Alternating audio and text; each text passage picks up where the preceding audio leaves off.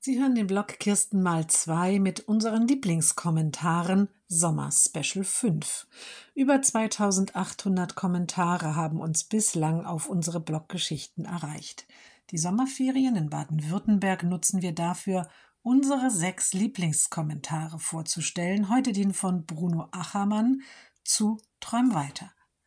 Am 28. August 1963 sagte Martin Luther King in seiner berühmten Rede in Washington, D.C., ich habe einen Traum, dass meine vier kleinen Kinder eines Tages in einer Nation leben werden, in der sie nicht wegen der Farbe ihrer Haut, sondern nach dem Wesen ihres Charakters beurteilt werden.